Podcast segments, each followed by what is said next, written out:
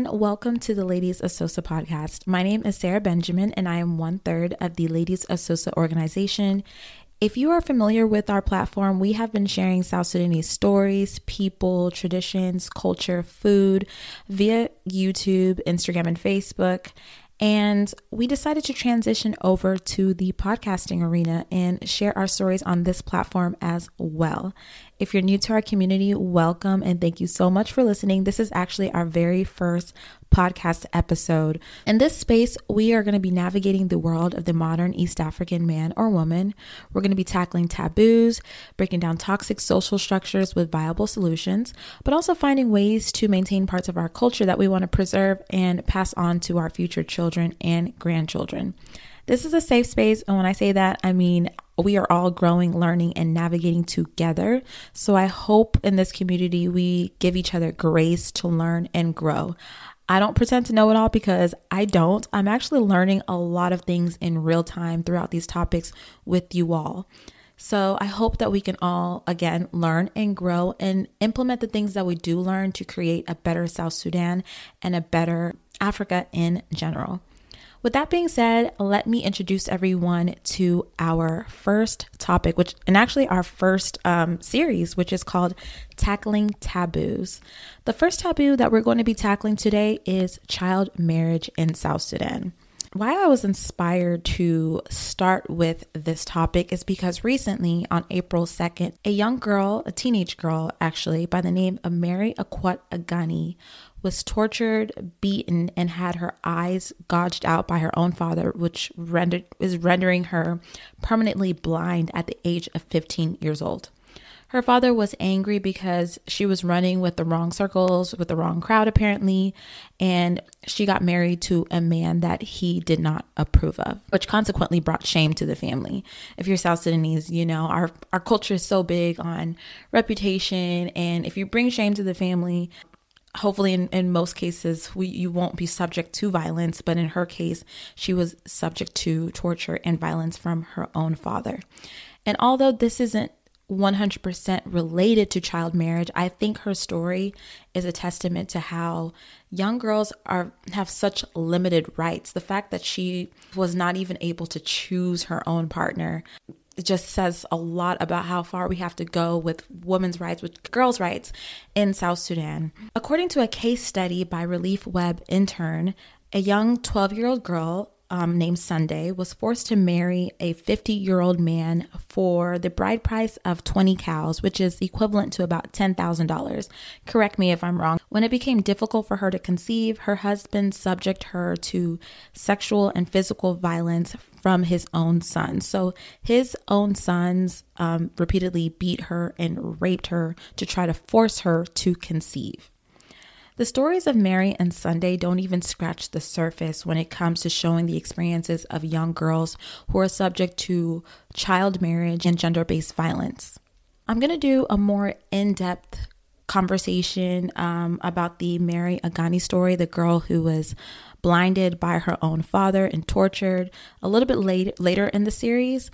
Um, but first, I wanted to kind of peel back the layers and rewind a little bit so we can start from the beginning and truly understand the origins of child marriage and historically why it is prevalent in our society. 52% of girls marry before the age of 18, which is staggering i think if you just think about that if you just conceptualize every think about that most girls get married um, before they are of legal age, which we would call it here in the Western world, which I don't know. That just sounds crazy to me. Why is this prevalent in South Sudan? Well, historically, South Sudan is a rural society. Our socioeconomic structure is heavily dependent on traditional farming, hunting, and cattle keeping. So, girls are were in, were and still are in high demand to fill in the more feminine roles, which consist of bearing children, cooking, cleaning. What are some other feminine roles that women are traditionally in? That's what they were meant to do. In this context, a woman's readiness to get married is not determined by her age, but when her re- reproductive system is ready to bear children. So when a girl starts her period in South Sudanese society, she's ready for marriage. She's ready to um, she's ready to have children. when you look at it in that frame of reference, it's like I started my period at 15 years old. I can't even imagine my family saying, you started your period, you ready to have kids, you're ready to get married. We got a 50 year old man for you. You're going to live a good life. He's going to take care of you and he's going to take care of our family. I, I couldn't even imagine the pressure that comes with, um, but it's a reality for most girls in South Sudan men are traditionally prepared to be married when they are financially stable and they can provide for their wife. So I think this is the origin of the gender gap because girls are so constricted on just like a time frame like oh they're ready whenever they start their period they're ready for marriage. Whereas men have the ability and opportunities to chase a career to develop themselves and um, make money and get like just they have more of an opportunity to grow in so many different areas where young girls do not. The gender gap and poverty fuels child marriage in south sudan. With a population of over 12 million people 82% of these people live in rural areas and survive on only $1.90 a day.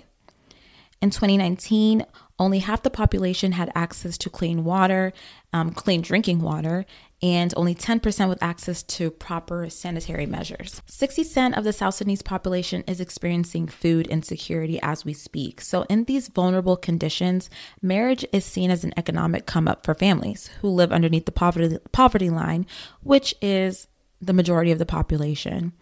Because of the dowry process, families can exchange their daughters for monetary gain or food, chickens, cattle. Um, it depends on your tribe because every tribe does their their dowry process differently. But for many families, especially those who don't make a lot or make anything at all, dowry is a way for them to get something financially. It's a survival tactic to say it bluntly. Many families use child marriage as a survival tactic because they, it's seen as a win win situation for both the family and the girl. The family is getting a monetary value for exchanging their exchanging um, money for their daughter, whereas the girl is also being taken care of by a man who is more financially stable. So they see it as a win win situation when in reality, it causes more harm than good in our society. So let's talk about why. The consequences of child marriage, which the first one, which is I feel like it's very important because this is direct, it directly affects the girls, is their health.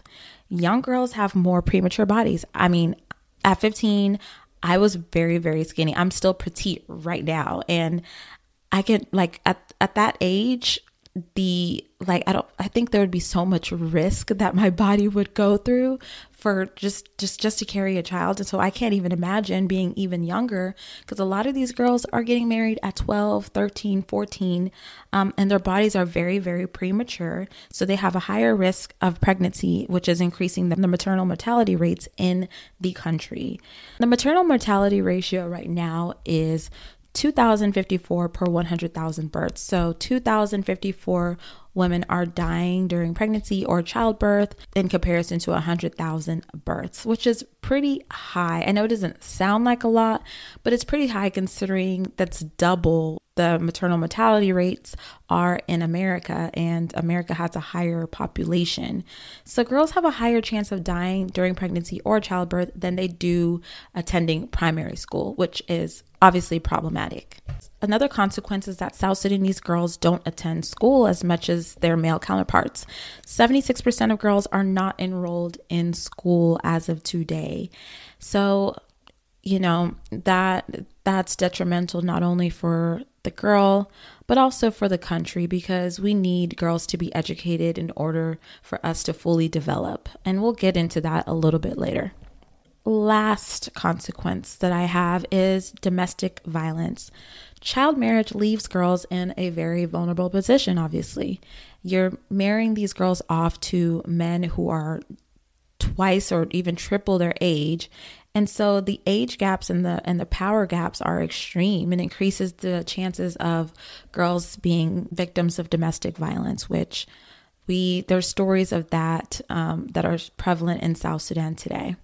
Child marriage is detrimental not only to girls in the country, but to the entire country as a whole. You know, in order to grow, in order for our country to develop, we need women to be educated. We, I mean, just imagine if you strip away education from half of the population, how do you expect to develop politically, socially, economically? Those girls are future presidents, they are future doctors, they are future lawyers, but we are just minimizing them to being a someone's wife at the age of 15 and 16 and, and just when they're just super young. And so, in order for the country to fully reach its full potential, this practice needs to stop. Okay. There are a lot of projects and organizations that are working to stop child marriage in South Sudan. One that I wanted to shout out today is Refugee to Save a Nation. They are a South Sudanese based nonprofit organization that focuses on women empowerment and the education of the girl child to promote gender equality. Please look into them. They are on Instagram, Facebook. They also have a website. Later in this series, I do want to dive into the story of Mary Akua Agani, the girl who had um, her eyes plucked out by her father and was tortured. Um, we're going to dive into more of her story. And I also want to have a guest speaker come in and talk about how we can dismantle the whole tradition of child marriage. Someone who has a lot of experience or someone who works in this, one of these organizations that is working on fighting against it. I want them to come on the show and we can kind of break it down so that we can see and find out what we can do as a society, as a community to stop this toxic structure. So, thank you guys so much for listening. This is our very first episode and our very first series.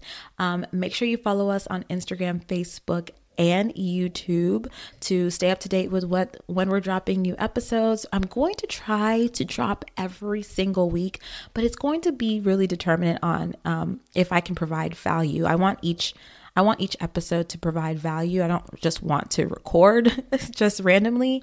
So, as long as I can figure out an episode that provides value, I'll try to post weekly. But thank you guys so much for listening. We're going to talk more about child marriage in South Sudan and how we can stop it later on the series. So stay tuned. And thank you for listening to the Ladies of Sosa podcast. Love y'all. Hi, yeah, yeah.